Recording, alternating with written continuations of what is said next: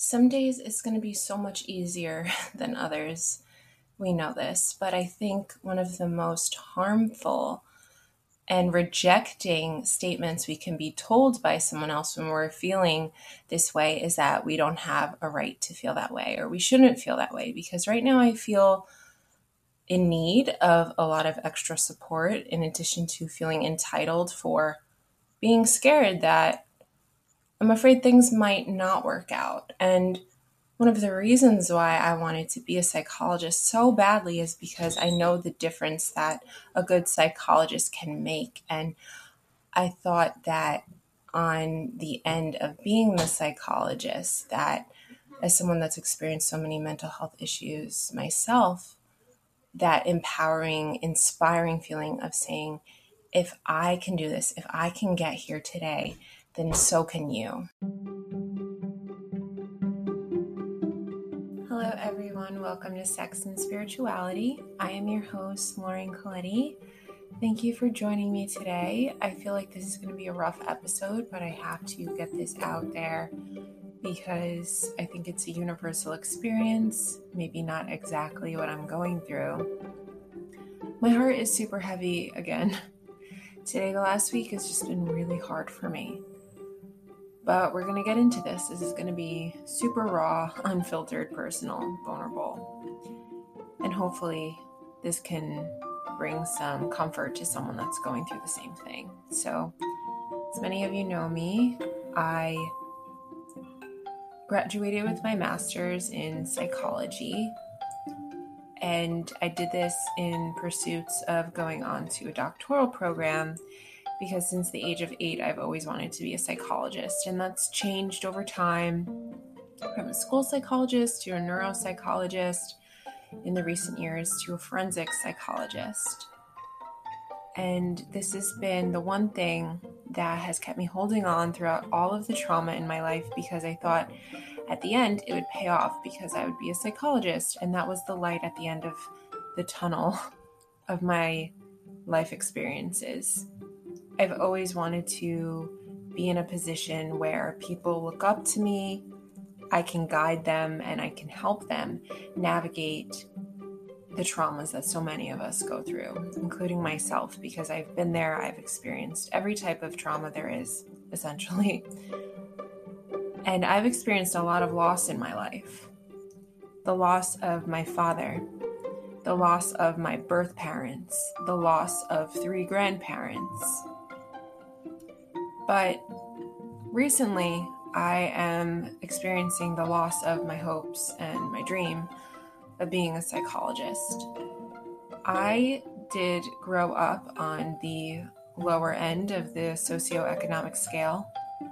My dad was too sick to work. My mom was working a dead end minimum wage job just to keep the house afloat. So we never had money for anything designer. We never had money to go out to eat. We never had money to go on vacation. And I know this is a first world privileged problem, but I was not set up for financial success. Uh, all the money that my dad had for me when he passed, my mother took and spent on my medical bills which could have been easily avoided if I just had the proper insurance back when I was really struggling with my mental health and I was in and out of the hospitals and um, programs all the time. But I did not start working full time until last year because of all of the psychiatric issues that came along with having bipolar disorder and major depression and anxiety and post traumatic stress disorder. And as many of you know or might know, whether someone's ill physically or mentally, it costs a shit ton of money. So all of that money was wiped, and having just finished my master's and having a loan out in my name, I have 50 plus thousand dollars worth of debt. But I was planning to pursue my PsyD, my doctorate in clinical psychology, nonetheless, because I really thought it would pay off in the end. And without getting too um, into my boyfriend's business, my partner essentially said, it is not financially reasonable. It's not a reality to obtain that degree unless I want to be in crippling debt for the rest of my life. Now, I don't know much about finances, uh, financial literacy, and money management. I've never had anyone teach it to me. My mother had never talked to me about anything real world, real life things my entire life, and an episode on that soon to come. But I just figured I'd find a way to work it out because my father told me if you're going to invest in anything, make sure you invest in yourself. However, my boyfriend essentially said, if you want to be with me and you want to start a life together, then you can't go to school. And I know it sounds harsh and it feels as harsh as it sounds, but I'm seeing some truth in it. I'm also feeling really disappointed and grieving. And grieving comes in a lot of forms, and I wanted to talk about it here today because grieving the loss of the life that you envisioned for yourself is crippling. And I am crushed and I feel very let down by this situation. And hopes and dreams getting snatched away from us whether it's due to things like death or age, infertility, poverty, in my case, injury, chronic illness. It happens, or even other types of grief, like the loss of a relationship. It's loss nonetheless, loss of a pet. Sometimes the hands that we are dealt seem so random, and this whole thing has been a huge slap in the face to me sometimes things just don't go the way that we planned for them to. And honestly, right now, I feel cheated. I feel bitter. I feel sad. I feel angry. It's very hard for me to accept and rebuild the life that I've spent 27 years building. And this needs to be processed. This needs to be talked about because yesterday mm, I was feeling very hopeless. I was feeling like my life was meaningless and pointless. And I relapsed and self harmed for the first time in three years. And I'm just going to put that out in the open. I had a rough moment where I was having very scary thoughts that I don't want to be here anymore if the one thing I've ever wanted in my entire life is out of reach, is unobtainable for me. Because a doctoral program is roughly $150,000. So essentially, my boyfriend's logic was until you pay off the 60K you have in debt, you can't consider doing a doctoral program. And with my loans, that would take me to when I'm 37 years old. And I don't know if pursuing a higher level of education at 40 years old is worth it for me to work for 10 to 15 years and then just retire and I just feel very limited and box told having to kind of lose something either way, right? It's either I lose the relationship that I've been in or I lose my career and education because I love being a student. I love going to school. I love learning. And dealing with the loss of either is just really damn hard. And regardless of the scenario, the loss of hopes and dreams is just so hard to cope with. And these losses aren't just felt at one time in someone's life, right? True to grief form, they pop up as milestones, reminders, birthdays, important events, regrets. And for me, it's uh, a chronic feeling of emptiness. I think the magnitude of this could be hard to recognize when looking at it from the outside in. And I think those who experience these losses are kind of shocked because when we care deeply about something, it can be difficult to know when to let go. Sometimes our hopes are all that we have to keep us getting out of bed in the morning. People always like to say things like, it's never too late to follow your dreams. And I think many times this is true when there's a chance to see your dreams through. The reality is, though, that some dreams will eventually be, I don't want to say impossible, but when our hopes for the future are truly futile, we have to make choices. We could hold on tight and keep carrying our dreams and our hopes forward, but such a heavy and hollow load limits our capacity to find other more fulfilling alternatives. We could drop everything and walk away feeling like shit, but at the same time, I know this distracts me and us and you from finding joy in the things we do have. And maybe if we could find ways to grieve our losses and someday, if we're lucky, gain enough peace and acceptance to embrace another option, that's on the table as well. But I don't know. I I just feel so sad that you know, people say money doesn't buy happiness. And I think this is true if you spend all your money on designer bags and things to be showy and flashy, which I'm not. I would rather spend my money on traveling and experiences and school and furthering education and bettering myself personally. So honestly, if I were to win $200,000 tomorrow, it would go towards paying off my student loans and eliminating my debt so that I could achieve the one dream I've ever had for myself. And just to know that that's not possible if I want to keep someone in my life really hurts. And yesterday, he was there for me. He kind of talked me off of a ledge and I appreciated that. But today, I'm honestly feeling so fucking angry with him. Because some people will never know the pain you're experiencing, even if they try to put themselves in your shoes. If they grew up with things handed to them, privileged, and a family supporting them, and you have none of the above, it's super, super easy and inconsiderate of them to say, it's okay. There's better things. You'll be fine.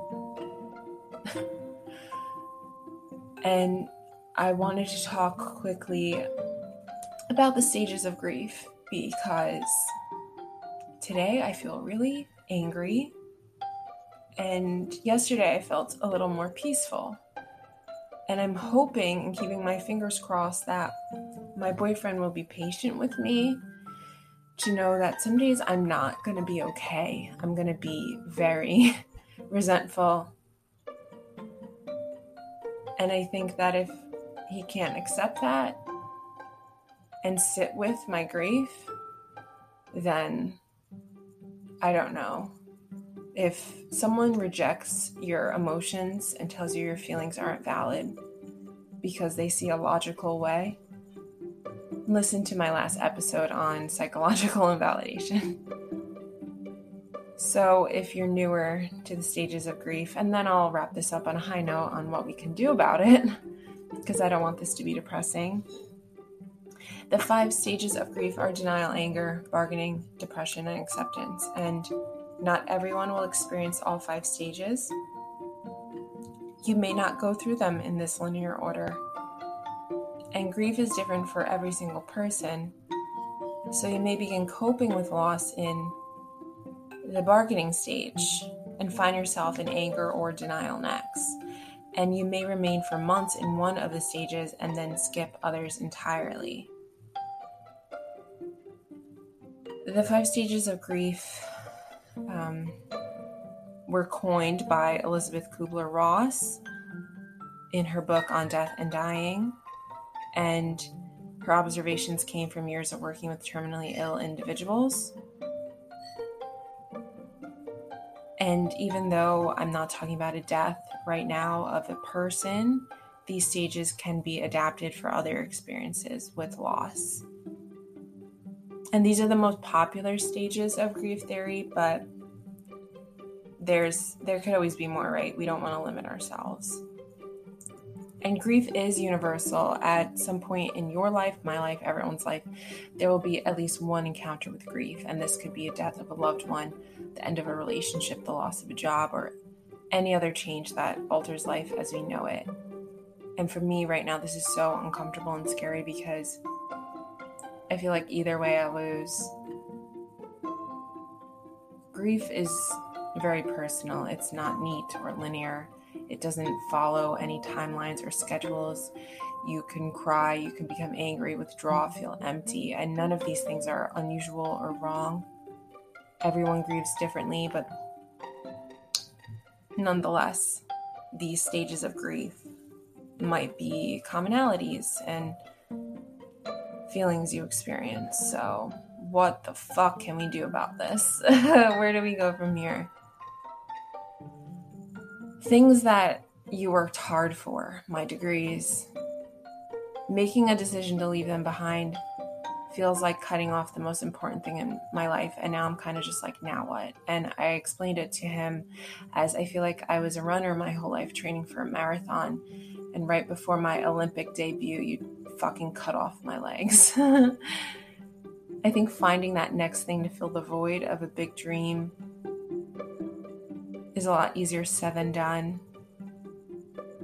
I just feel a total lack of direction, and I feel like my life has been wasted right now.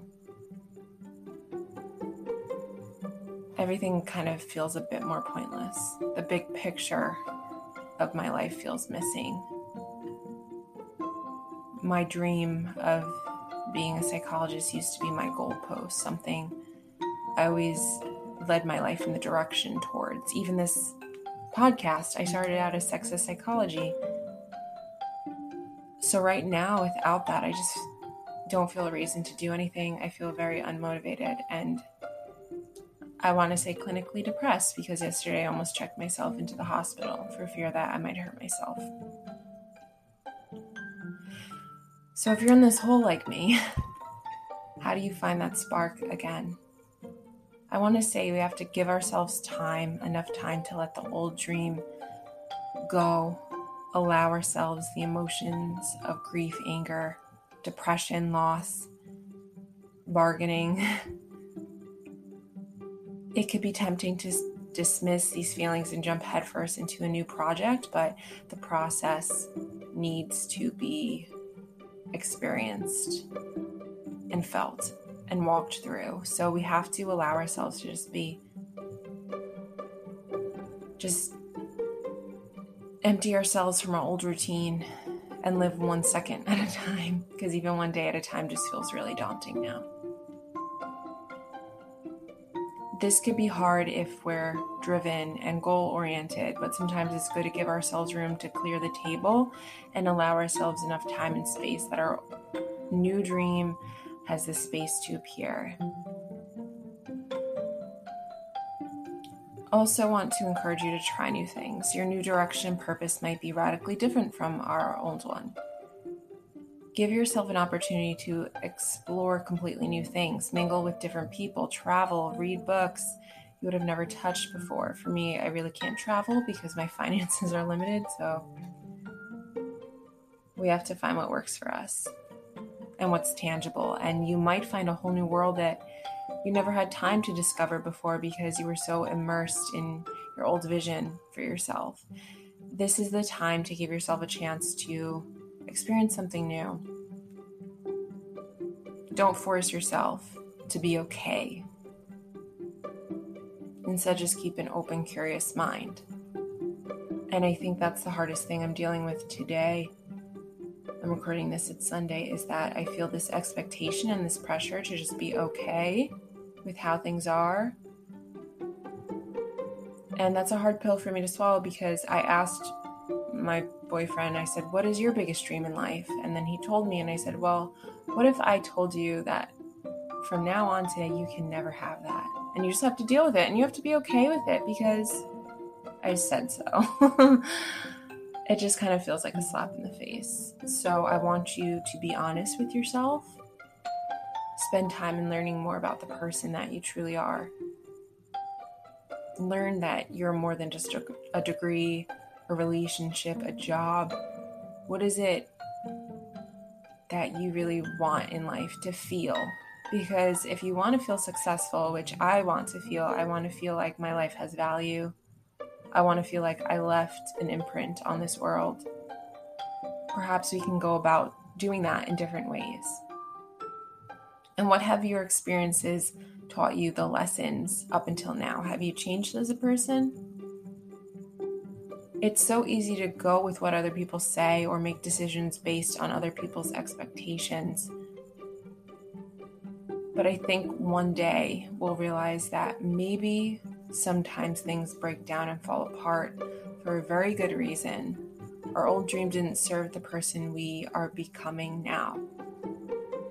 We don't understand the way the world works.